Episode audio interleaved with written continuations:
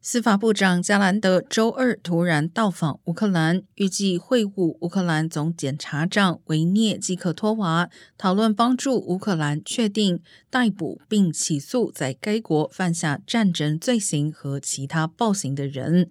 在加兰德之前，第一夫人吉尔拜登于五月初访问乌克兰，国防部长奥斯汀和国务卿布林肯也在四月底前往乌克兰访问。总统拜登下个月出访欧洲和中东期间，虽然不太可能前往乌克兰停留，但白宫称总统每周与泽连斯基通三到四次电话。